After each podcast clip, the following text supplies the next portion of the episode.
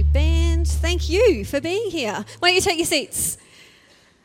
It's always a privilege to be on this platform, Pastor Brendan. Thank you for the privilege. Uh, it is a joy to share with you this morning. I have a question for you. If you could have a dinner party with any three people, living or dead, who would they be? Don't shout me down. This is a rhetoric question for you to answer in your own mind. But for me, definitely one of the strong candidates would be Mother Teresa. I think she was just an incredible woman, a beautiful heart, uh, just humble, uh, loving, caring, and I sort of get a bit giddy thinking that I'm going to be in the same room with her, with her one day. I think uh, so much um, about her life impresses me. She was born 1910 in Macedonia uh, of Albanian descent, uh, and she felt the call of God really strongly at age 12. At 18, uh, she joined a community of Irish nuns uh, and uh, who had missions in India. Then she was sent to India, and at 18, uh, sorry, at 19, in 1931 she took her initial vow as a nun and started to teach in a high school in Calcutta. She was so moved with compassion by the suffering and the poverty outside the convent walls that she asked and was granted permission to actually leave the convent and to go and uh, commit her life to working with the poorest of the poor in the slums of Calcutta. Uh, this became her life's work. It became something that she gave her entire soul to, her entire self to. Uh, and it grew and grew into an organization that we now know today as the Missionaries of Charity, who still exist today. You can jump on their website and have a look at their work. They reach uh, thousands of people in many countries across the, the world. Quite an incredible legacy, really. And I think one of the beautiful things about Mother Teresa is that she always saw when she served and loved people people that she was serving and loving Jesus. Those two things were, were entwined. You couldn't separate them. Uh, serving and loving Jesus meant that I served and loved other people. And she called her works works of love. She says this I am a little pen in the hand of a writing God who is sending a love letter to the world. Huh, isn't that beautiful? I love it. And her whole life, I think, summed up loving God and loving others. So I want to share a few thoughts this morning around the topic love one another. Love one another. It all started for me when I read a passage just in my normal morning devotions. I'm a morning girl, uh, and so I read the word in the mornings, and I came across this passage in 1 John 4 that kind of arrested me. The Apostle John was talking about love, which is not unusual, it's kind of his wheelhouse. Uh, he knew what it was to be loved. Uh, he even referred to himself as the disciple that Jesus loved, which is a bold statement. In 1 John 4 7 to 12, it says this. Dear friends, let us love one another, for love comes from God. Everyone who loves has been born of God and knows God. Whoever does not love does not know God, because God is love. This is how God, lo- God showed his love among us. He sent his one and only Son into the world that we might live through him. This is love, not that we loved God, but that he loved us and sent his Son as an atoning sacrifice for our sins. Dear friends, he's really trying to get their attention now. Dear friends, since God so loved us, we also ought to love one another. No one has ever seen God, but if we love one another, God lives in us, and his love is made complete in us. It was that last line that caught me and perplexed me and took me on a bit of a journey that we're all going to go on this morning. So I hope you're ready. Don't forget you can follow along on the YouVersion Bible app uh, for notes and scriptures to make your job of note writing a little bit easier. Love one another is not a new concept, right? We've heard about this before. We've even heard it from Jesus directly himself. He shared a couple of times in the Gospels about this command. Um, we read in Matthew uh, 22 Jesus replied, Love the Lord your God with all your heart with all your soul, with all your mind. This is the first and greatest commandment. And the second is like it love your neighbor as yourself. All the law and the prophets hang on these two commandments. Now, Jesus is responding to a question here. He was asked uh, by those around him, Jesus, which of the law is the most important? Like, which is the um, one that we should really be obeying? I mean, we should be obeying the whole lot, but which one is really, really important? And Jesus took this as a teaching moment, as he often did, and he said, You know what? All the law, everything that you've learnt, can be summed up in these two commandments. He had summed up the 10 into two, the 10 that were given to Moses on the mountain.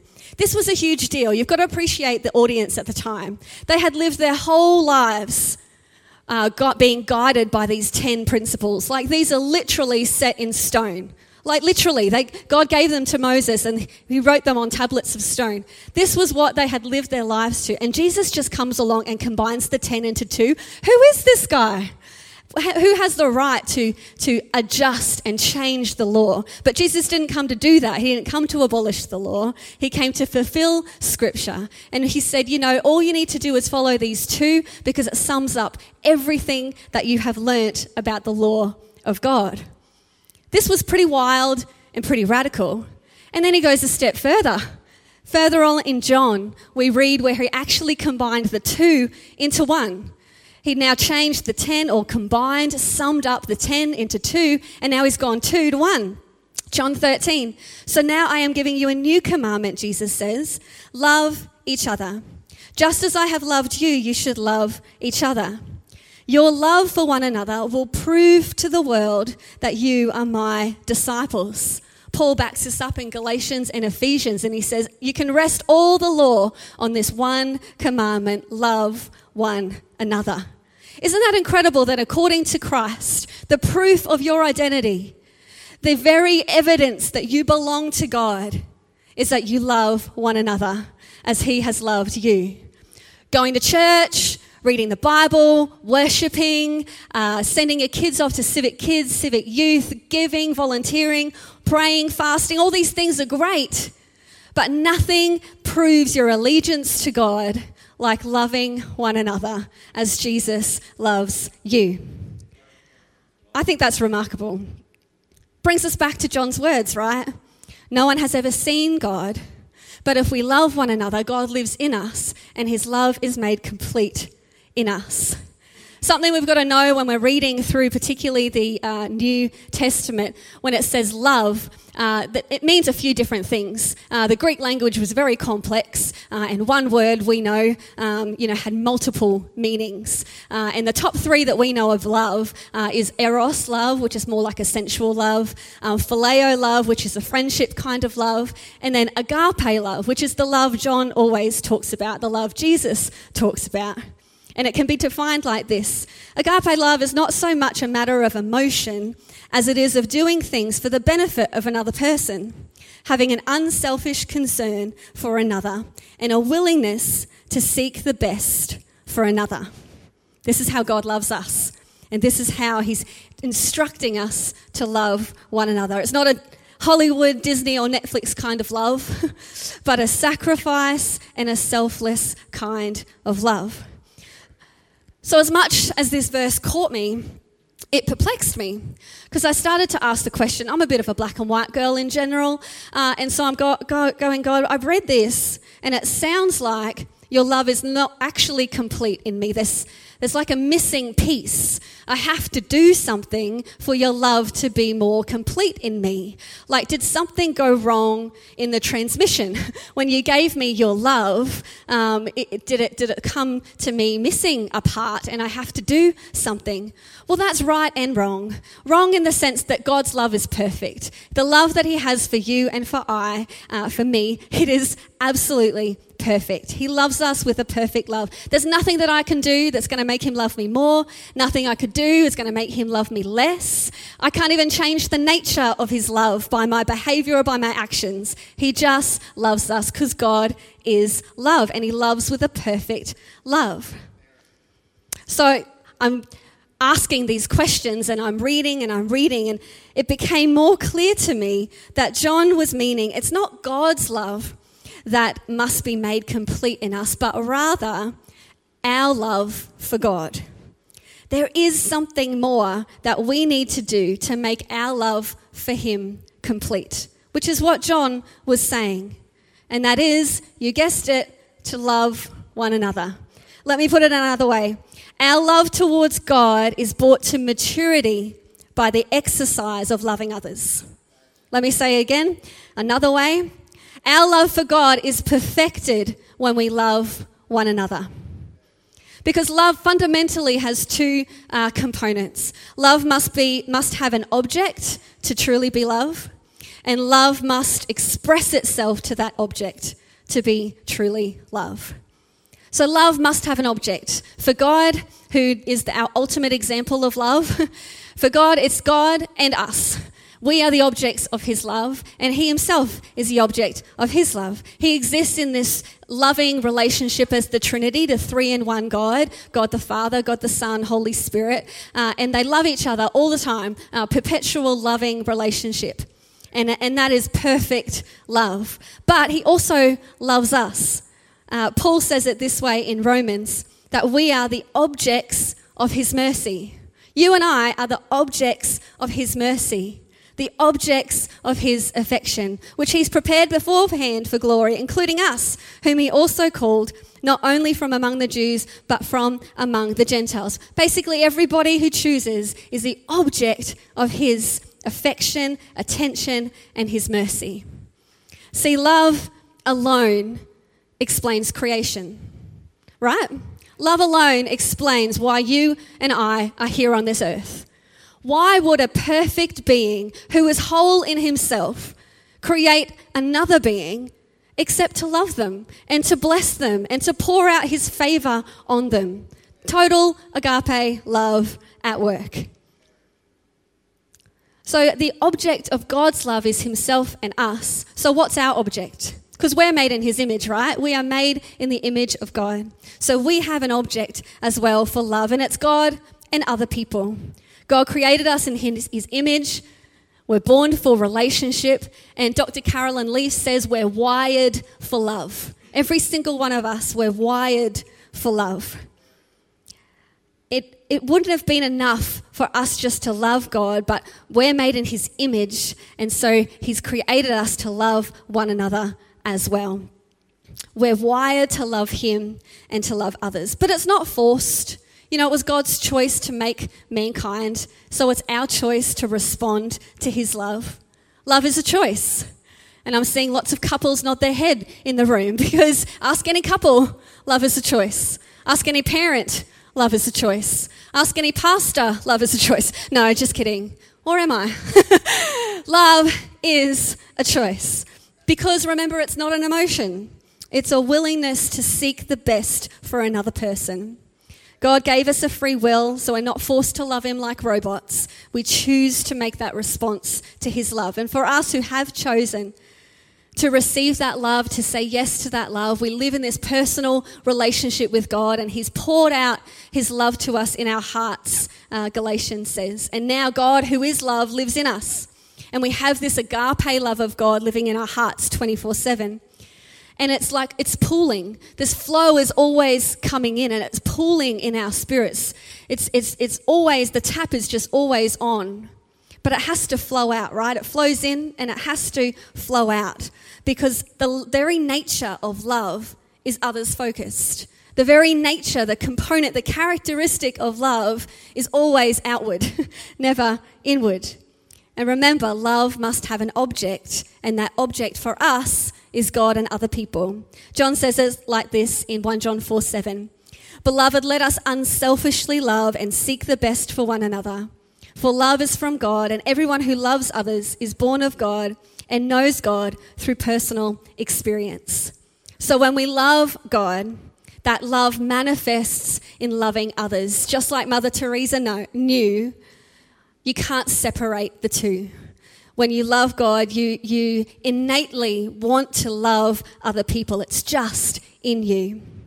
That love then must be expressed to that object to be truly love. Again, we look at God as our example uh, for love. How did he express his love for us?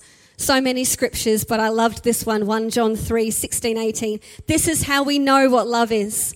Jesus Christ laid down his life for us, and we ought to lay down our lives for our brothers and sisters. If anyone has material possessions and sees a brother or a sister in need, but has no pity on them, how can the love of God be in that person? Dear children, let us not love with words or speech, but with actions and in truth. That's a challenge, isn't it? Let's not just say that we love, but let's do the loving. John is very clear Love must act in service and in sacrifice, following the example of Jesus. And he is the example to follow. We look to him. So, how does he love us? I'm going to rattle off a few things as to how Jesus loves you and me today. He loves us uniquely. He loves us as individuals and He shows us His love as individuals. It's not a one size fits all, it doesn't look the same.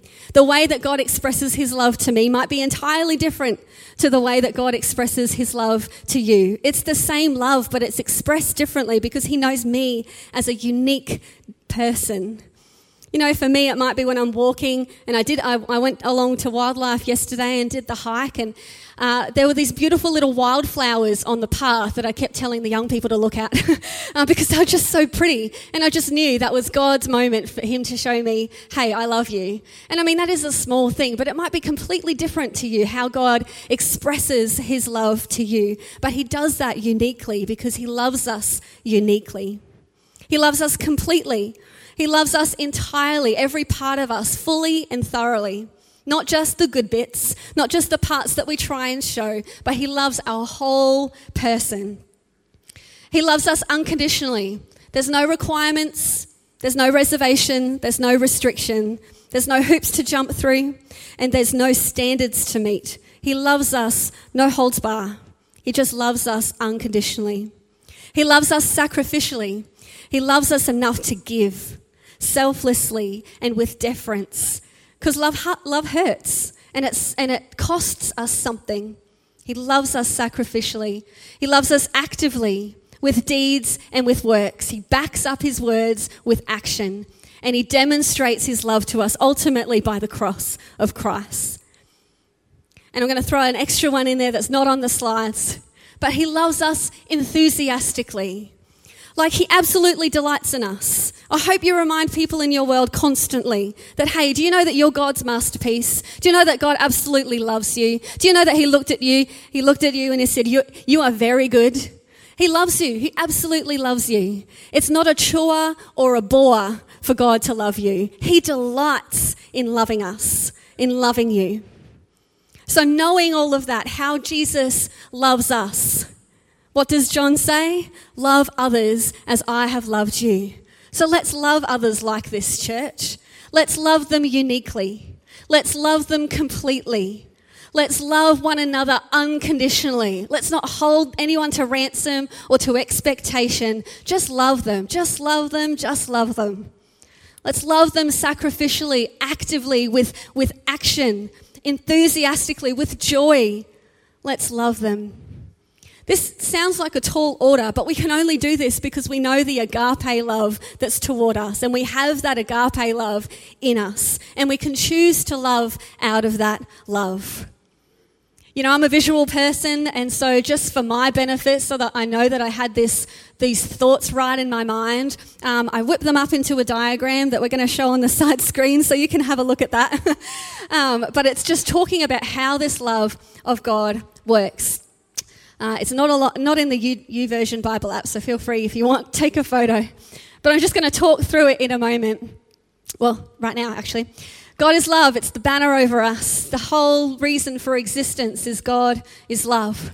And out of that, He loves us. And because He loves us, He gives sacrificially, and He gave us His Son. And because of that, we respond by trusting and having a faith, a genuine faith in Him. And that inevitably makes us love God. We just respond with this love for Him. And then out of that comes this love for others. But this is where 1 John 4, 4 sort of comes to light. The more that we love God, the more that we love others and we express that love to one another, the more that God's love in us is complete. And then more, the more that is complete, the more we love other people. And then the more we love other people, the more the love of God in us is complete. Am I sounding repetitive? That's because it keeps going round and round and round and round. The more that we love God, we love others, we love God, we love others. It's just this perpetual cycle. There's a few scriptures down the bottom. And it's important to note the red on the side is that it always is flowing. God's love is always flowing towards us. The cross of Christ, the power is always at work within us. We always have this active faith. We're always responding to the love of God. And then we're going round and round and round, loving others. I hope that made sense to you and made it sort of a bit, bit more um, streamlined in my mind. But hey, let's get even more practical. Loving others. Many people would think that the five love languages uh, is a great tool um, to love one another, and I tend to agree. Uh, everyone heard of the five love languages? Show of hands in the room. Yeah, many people. Uh, so you got acts of love, uh, acts of love, acts of service, quality time. Uh, I don't know why I'm looking at you, Jace. Um, um, uh, what, acts of service, quality time, words of affirmation, gifts, and Physical touch, thank you, uh, young people in the second row. um, love language is a great, great tool um, to help you try to, uh, you know, love other people. Um, it can, though, tend towards um, the phileo kind of love because I, you know, inevitably, often um, you start to uh, communicate love to somebody in the way that you like to receive love, uh, which is not actually self um, uh, selfless. It's actually quite self-serving. So it can tend towards the phileo friendship kind of love that's actually about you. Uh, but when it when it leans more towards the agape side of love, it's when we communicate love in another person's love language that's actually not your own natural love language. You're actually um, deferring to their benefit and, and um, having an unselfish concern for their well being. Uh, so the gestures of love in my love languages often mean the most to me when they come from people um, that I know don't have that love language or aren't strong in that love language. Uh, I have a disturbing amount of people in my world that are non huggers. Like, it's actually quite distressing to me. I'm not going to name and shame because this is a grace platform. Um, but uh, I know when they do come and give me hugs on the rare occasion, it's a big deal. For them, it's meaning absolutely nothing. But I know for me, and they know for me, it's actually communicating, love you, you're the best, I think you're amazing, you're just, you're just tops, I love you. And so that just fills my cup, man. That's just awesome. I love that. Don't all come and give me hugs. um, but I will hug you. I'm very happy to hug people. Um, but loving people, you know, in those gestures, those small gestures, uh, can be one way of loving one another. Things like hugging, sending an encouraging text, giving gifts, including people. But then I also think in big acts as well, like standing up for someone, like forgiving someone, carrying a person's burden, believing the best in a person having tough conversations. That actually is love. Supporting someone's decisions. These are also big acts of how we can love one another. Remember, the object of our love is God and other people, and that love must be expressed outwardly. John gave us a warning in his scripture. I'm not sure if you picked up on it when you read it, but he was saying if we don't love one another, John asks, how can the love of God actually be in that person? If we don't express love to one another, how can we prove that we belong to God? You know, I'm not the only one I know that struggles with loving people sometimes. So it can be a real challenge. Because love is a choice, sometimes we can choose to allow things to get in between us, between me and another and that agape love doesn't seem to be flowing very well, if at all. But, you know, I reckon God's love works really similar to his grace and favor. Here at Civic, we know that because of Christ, uh, the grace and favor of God in Jesus is toward us 100%. Like the tap is on, um, there's, there's no turning that off. Um, yet we can do, we can make choices um, that, that kink that hose, that actually can make uh, that flow contra- com- compromised um, of what we're receiving. And I tend to think God's love works in a really similar way to other people. We have His love within us thanks to the Holy Spirit, it's, it's living within us. But the way that we express that to other people might get blocked sometimes because of the things that we allow to jam up that hose. Our bent is to love, but we might get bent out of shape because of a number of things and kink that hose. Things like unforgiveness, things like jealousy, pride, bitterness, comparison, hurt, indifference, or disappointment. These things can jam up that hose, and we don't necessarily feel like we want to love one another. I love Mother Teresa's comment on this. She said, People are unrealistic, illogical, and self centered. Love them anyway. Thanks, Mother. love them anyway. Because the more that we allow God's love to be the center of our lives, the more that we can truly love others the way that He loves us, irrespective of their behavior or their background. Now, hear me love does have boundaries, love does use wisdom, and God helps us navigate the intricacies of relationship. But our love for God is perfected when we love one another. So, how will you love one another this week? What does that look like for you to put another's interest ahead of yours this week? In the small gestures, in the big gestures. How can you love one another uniquely, unconditionally, completely, sacrificially, actively, and enthusiastically this week? Why don't you stand with me this morning? I'm going to close with this one last quote from Mother Teresa. So many of them, but this is a good one to land. We must know, we must know that we have been created for greater things, not just to be a number in the world, not just to go for diplomas and degrees, this work and that work. We have been created in order to love and to be loved. This is why we're here. We're here to be loved by a God that loves us with everything.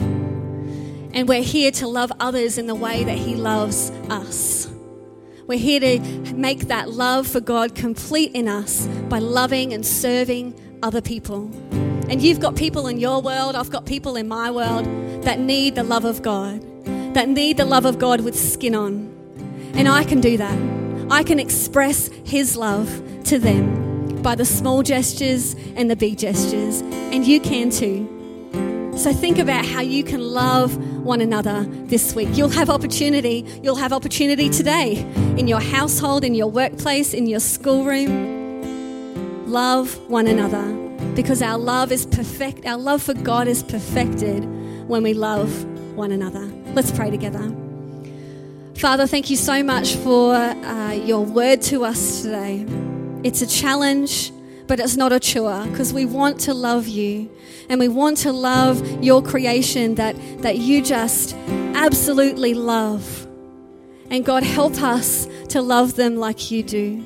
Help us to love one another like you have loved us and you continue to love us. God, we don't see it as a chore. We don't see it as an obligation. We see it as a joy and a privilege to love and serve people. God, help us. Help us tap into that agape love more and more to serve and love those around us, those that you've given us, those you've placed in our world, not by accident or coincidence, but God, on purpose to show your love. Oh, use us, God. We thank you for the privilege and we give you all the praise. In Jesus' name, amen. Amen. Let's love one another. Church, we're going to finish with a song.